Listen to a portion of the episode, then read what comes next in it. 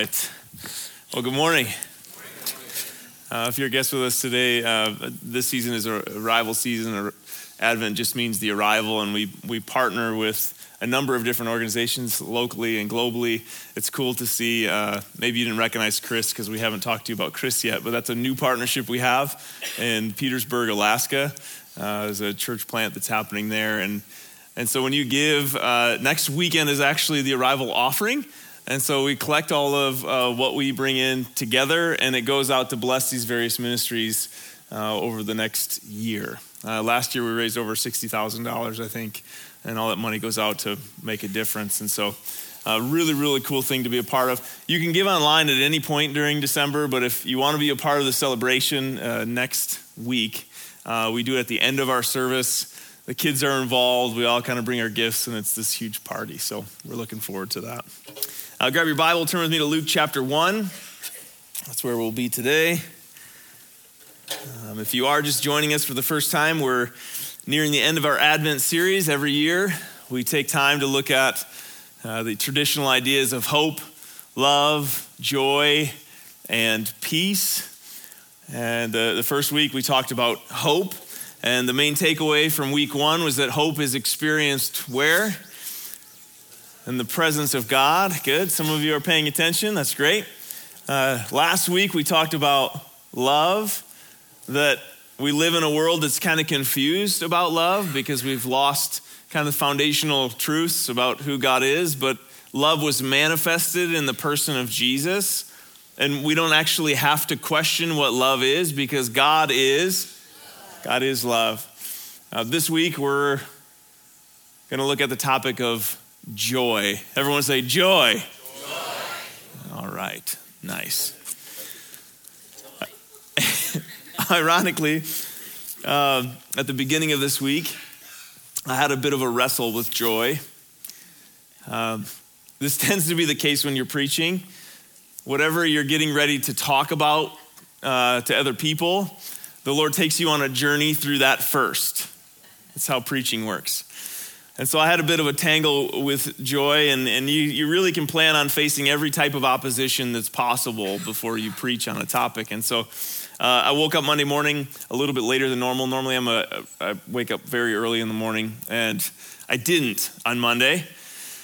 And uh, by mid-morning, I thought, I don't, I don't know if I'm feeling super great. Uh, by the afternoon, I realized that I'd come down with a bit of a cold. Uh, now... Thank you. Appreciate that, Trace. The stories are true. Man cold is a thing. It's real. Uh, I, I'm a pretty resilient guy. I don't, there's not many things that hold me down too long. You can ask my wife. That's true. I'm, I'm kind of like, you just get up and make it happen, whatever. But there's something about a cold. There's something about like having your face filled with all the gunk. That's like, it's literally like kryptonite to me. It just takes me out. And I hate it. Anybody hate head colds? Like, this is weird, but I think I would rather throw up for a day than have a cold for a week. Like, no. Those of you that have done that this season, I'm sorry. But colds are, are brutal, and I and I hate them. And, and here's the beauty of Monday mornings. This is what my Monday morning looks like. I, I prioritize two specific things on Monday morning. One is sermon prep and study and writing. And the second is, in this season, grading papers for a class I teach at Northwest University. And both of these things require a clear head, which I did not have on Monday morning. And so I started off just really, really great and uh, happy. And I just happened to be putting together a sermon on joy. Thank you, Jesus, for that.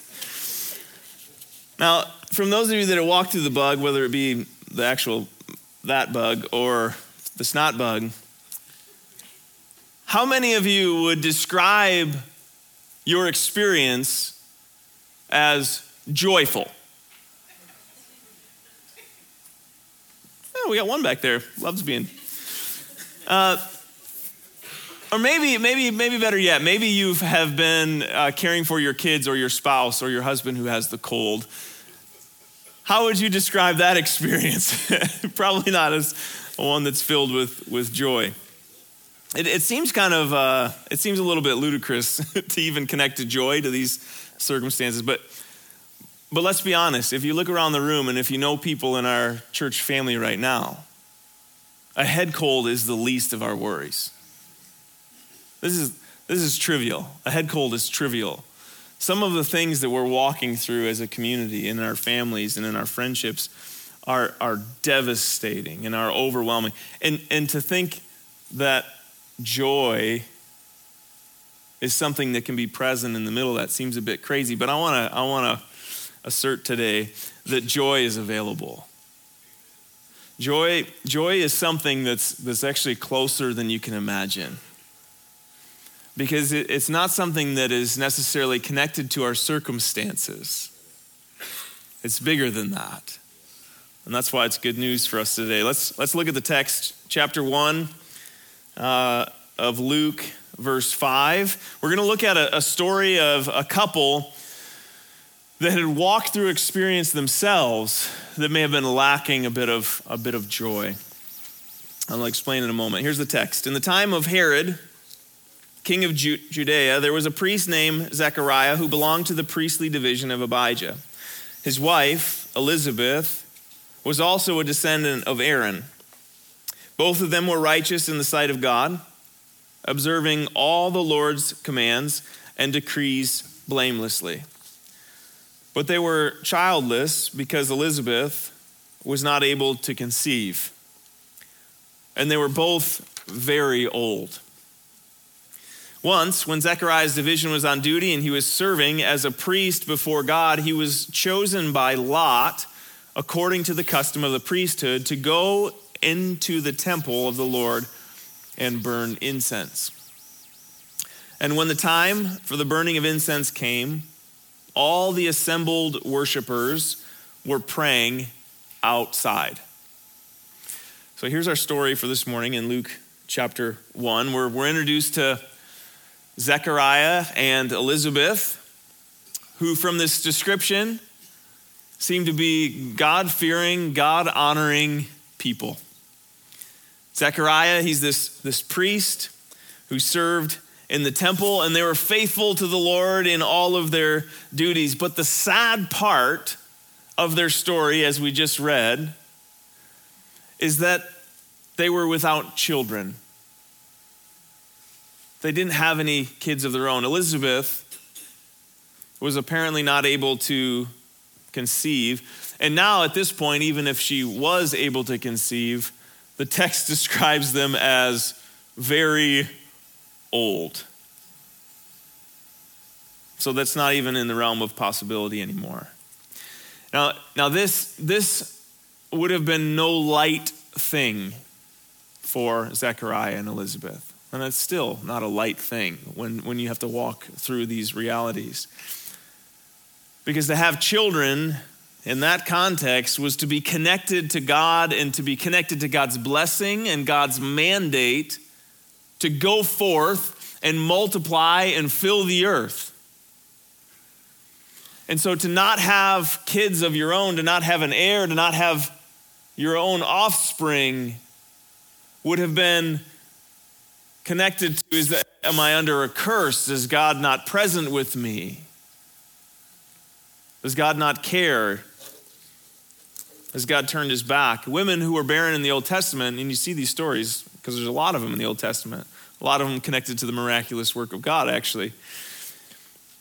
Women in the Old Testament would rather die, would have rather died than gone without kids. And an example of this is in Genesis thirty. Jacob and Rachel are in an argument over kids, and she says, "Give me children or I'll die." So Zechariah and Elizabeth had to live through their own fair share of, of pain and heartache, and seasons where they probably questioned what joy could even look like in their life. And if you've walked through one yourself, you know what this feels like. What's, what is your story today? Think about your experience this morning. Think about the things that you have walked through, the things that you have carried, the, the weight on you or your family, the pain that you or your family has experienced or your loved ones have experienced. These things can make joy feel like kind of like a pipe dream. Like it's it's somewhere out there, and I'm glad people have it, but it must be for them and not for me. In the middle of it all, Zechariah and Elizabeth, they remained faithful to their duties before the Lord. And Zechariah, who was a priest, was assigned to temple duty a couple weeks a year, and then they were there for all the festivals. And during this particular assignment, Zechariah got the lucky draw. I mean, they basically gambled to see whose turn was to go in and offer incense.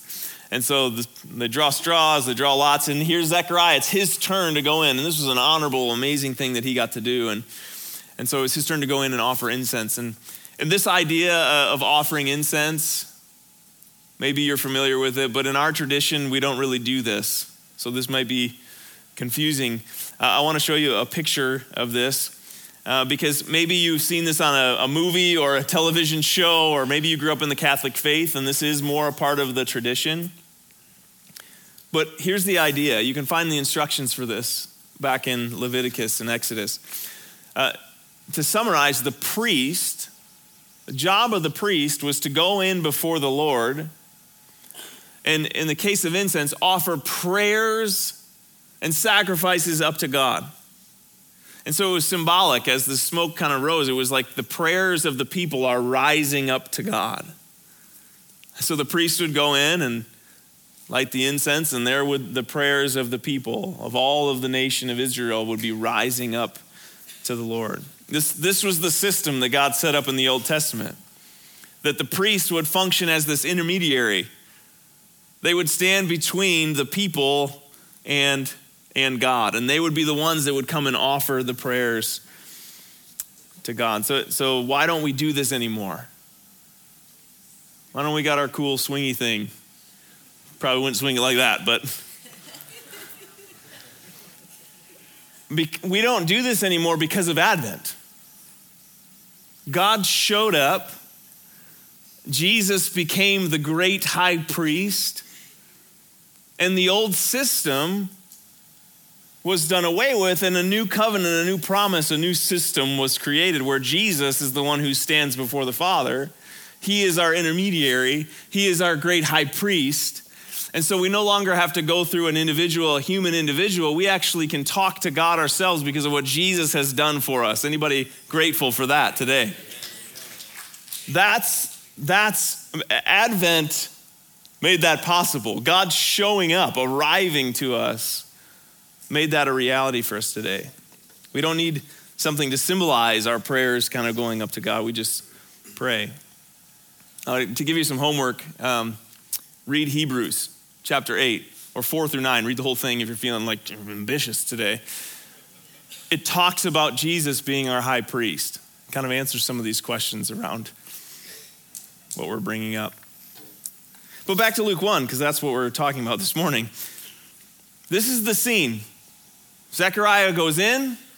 He's going in to offer the prayers of the people. And it says in verse ten that the, the people are gathered around outside. And what are they doing?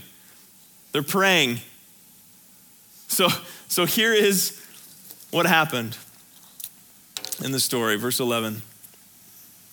Then an angel of the Lord appeared to him, standing at the right side of the altar of incense. And when Zechariah saw him, he was startled and was gripped with fear. It's very common when somebody runs into an angel in the Old Testament.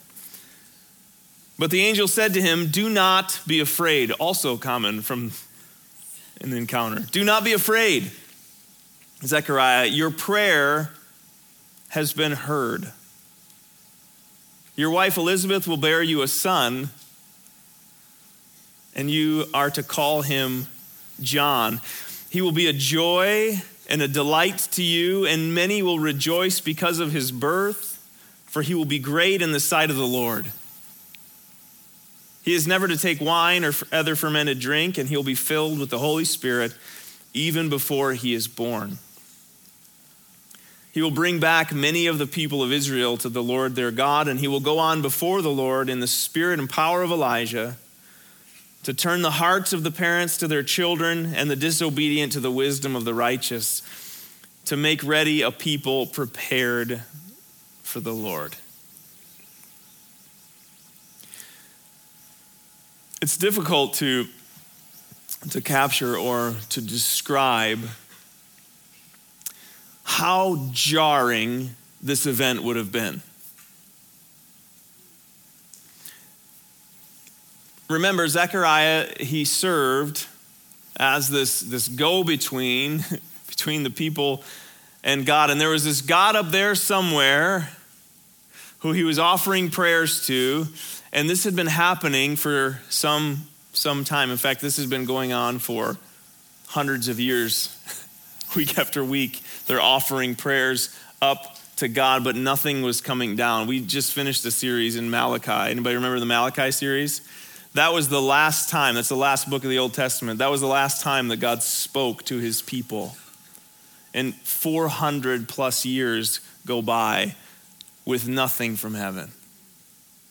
four hundred years of the priests going through these routines and rituals of we're offering our prayers, we got the incense thing going, and the, our prayers are going up to God, and we're waiting at the temple to, to just see, if, is God going to speak to us today? Week after week, year after year, century after century. Are you tracking with me how, how like, this is crazy. This is a long time before they hear from the Lord, and then all of a sudden, the silence is broken.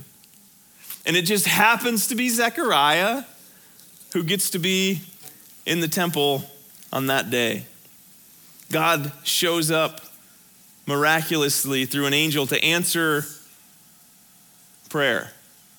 And what I love about this is the angel is not showing up just to answer the prayers of the people,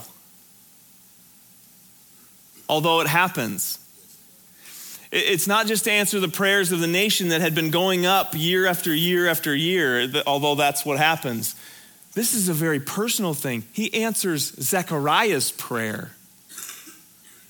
And I wonder, and I, this is conjecture, so take it or leave it. This isn't the text. For somebody who'd been praying for a kid for so long and now they're very old, how many do you think Zach, how, how many of you think Zechariah and Elizabeth were still praying for children? I don't know. You get into your like sixties, seventies, and it's kind of like, I don't think this is possible anymore. Yet God shows up and answers their prayer. I've heard your prayers. I've heard your cries. They may not have been today, but I've heard them. And I'm here to answer them. Again, how jarring this would have been for Zechariah. Like, oh. I mean, he's talking to an angel, and now the angel's saying, I got some, like, stuff for you, dude. This is amazing. It's prayer to have a son and an heir. And, and notice the angel explains that the gift will be a great joy and delight, and that the people will rejoice at this amazing news. And beyond that, his son, his son would be set apart, set apart, filled with the Holy Spirit to carry out this heavenly assignment to prepare the way for who? Jesus. Needless to say, this would have been so much to take in. Like if you and I are in this story, we're probably on our face. Like, I quit. I can't even stand right now. What? An angel talking to me, I'm having a kid, my kid's going to be filled with the Holy Spirit and is going to prepare the, what? Are you sure? And I love how this plays out because this is how you and I would have handled it too. This is his response. Verse eighteen, Zechariah asked the angel, how can I be sure of this? I'm an old man, and my wife is wise in her years. I think Zechariah had some wisdom maybe. In other words, like, angel, this is incredible news. Like, this is going to change our life type of news. This is phenomenal information that you are giving to me right now. Like, type of information. I'm I'm a little overcome, but here's the thing. Here's the thing, angel. Angel, here's the thing, angel. I'm not sure how what you're saying can actually happen. See what Zechariah did? He took this supernatural revelation, put it into his old computer, and his computer looked at the natural world and said, that doesn't actually happen. Things like that don't happen. Let me help you understand how things happen in the natural world. Again, he took this supernatural revelation, brought it to the natural world, and he couldn't see the possibility. And I would suggest, I would suggest this morning that this is something that you and I struggle with on a regular basis. Believing that God still operates supernaturally. That, that the God of the universe who stepped out of heaven, walked amongst us, was crucified on a cross, placed in a tomb for three days, and stood up again. We have trouble believing that God still operates supernaturally, that he can still bring what's dead to life, that he can still resurrect things that in the natural we're like, that's not possible, it's way gone. We have trouble believing this because, because we take it into our old computer and we go, uh, I hear you, but you don't know what my life is like. You don't know what my spouse is like. You don't know what my kids are like. You don't know what the world is like. Have you been here in twenty twenty-two? I'm not sure that that works. Are you with me in what I'm saying right now? Verse nineteen. The angel said to him, I am Gabriel. I stand in the presence of God, and I have been sent to speak to you and to tell you this good news. And now you will be silent and not able to speak until the day this happens, because you did not believe my words, which will come true at their appointed time. Now, I literally, I, I'm, I'm genuinely laughing. Every time I read this story, it makes me laugh. And I've read this story so many different times because I just picture the angel Gabriel talking to Zechariah, and Zechariah's response is, I don't know how this is going to work. And I just I just picture Gabriel going like,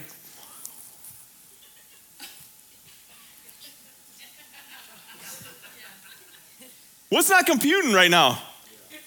I, I stand in the presence of God. And I'm an angel if you missed that. Like, what I'm... How is this not working out, Mister Zechariah?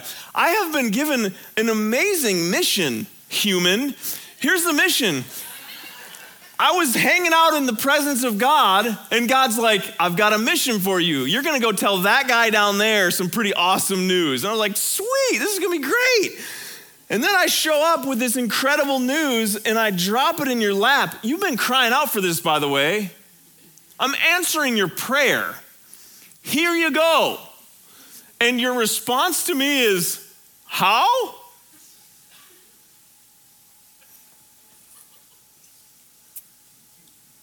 Not, ah. Uh. Here's what's going to happen, Zechariah. I'm just going to make you not talk for a little bit because it's going to serve everybody in this situation. Let's just shut your mouth because... everybody will benefit. And by the way, I'm going to carry this out anyway, because God spoke it to me. I'm delivering it to you, and what God says happens. Whether you can believe it right now or not, it's going to happen. Because remember the whole presence of God thing? Yeah. This is the story. Isn't it amazing? And as the story unfolds, strangely enough, Zechariah and Elizabeth, who are very old, have a child. And they go ahead and they name him John, which is not something they would have done traditionally. They wouldn't name their child John. They would name them after the father. But I think Zechariah woke up a little bit and is like, I think I'm going to pay attention to the angel's voice now. So we're going to name our son John. And crazy enough, John grew up to be somebody who we know as John, who did what? Prepared the way for Jesus. So here's what I want to consider this morning in light of this text, this story. What, what if?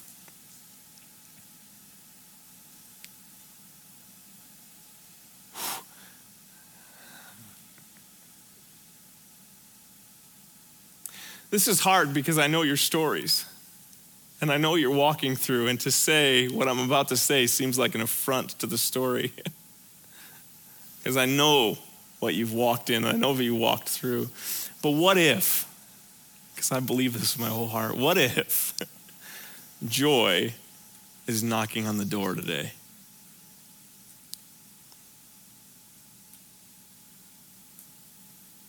A joy that that is a, is actually a supernatural thing that is given to us by the Spirit of God that doesn't make sense in the natural, but is closer than we could possibly imagine. What if, what if joy comes down to choosing to believe that our God holds the universe, has made a way for us to know him, has given us himself, and can give us a power beyond what we can actually generate ourselves. What if? What if this is the story? What if it's true in the, in the face of overwhelming circumstances that you can have an abiding joy that doesn't make the circumstance change or go away, doesn't make it any easier, but you can be held by joy in the middle of it. What if?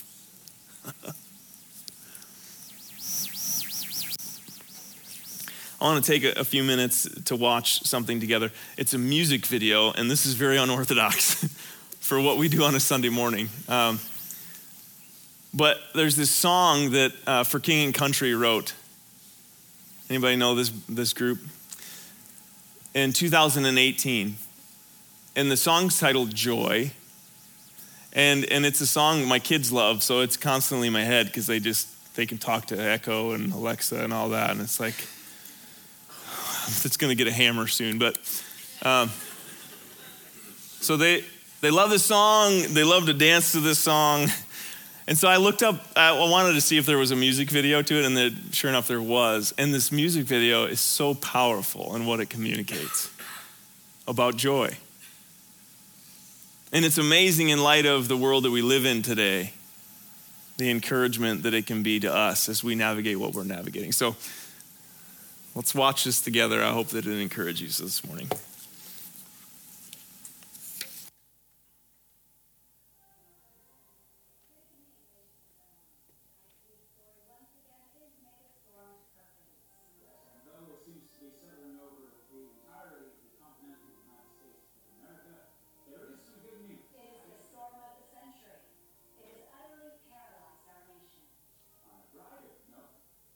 It's already claiming the dubious title of the worst of all time.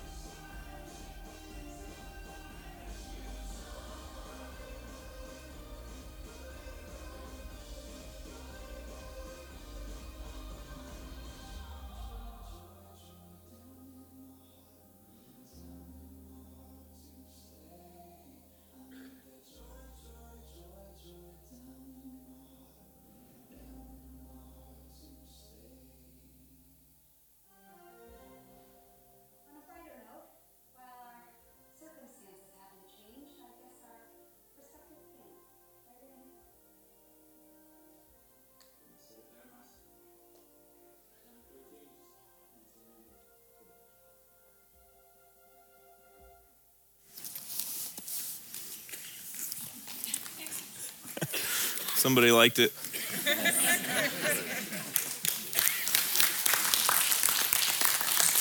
Here's the, uh, here's the amazing truth uh, of Advent today.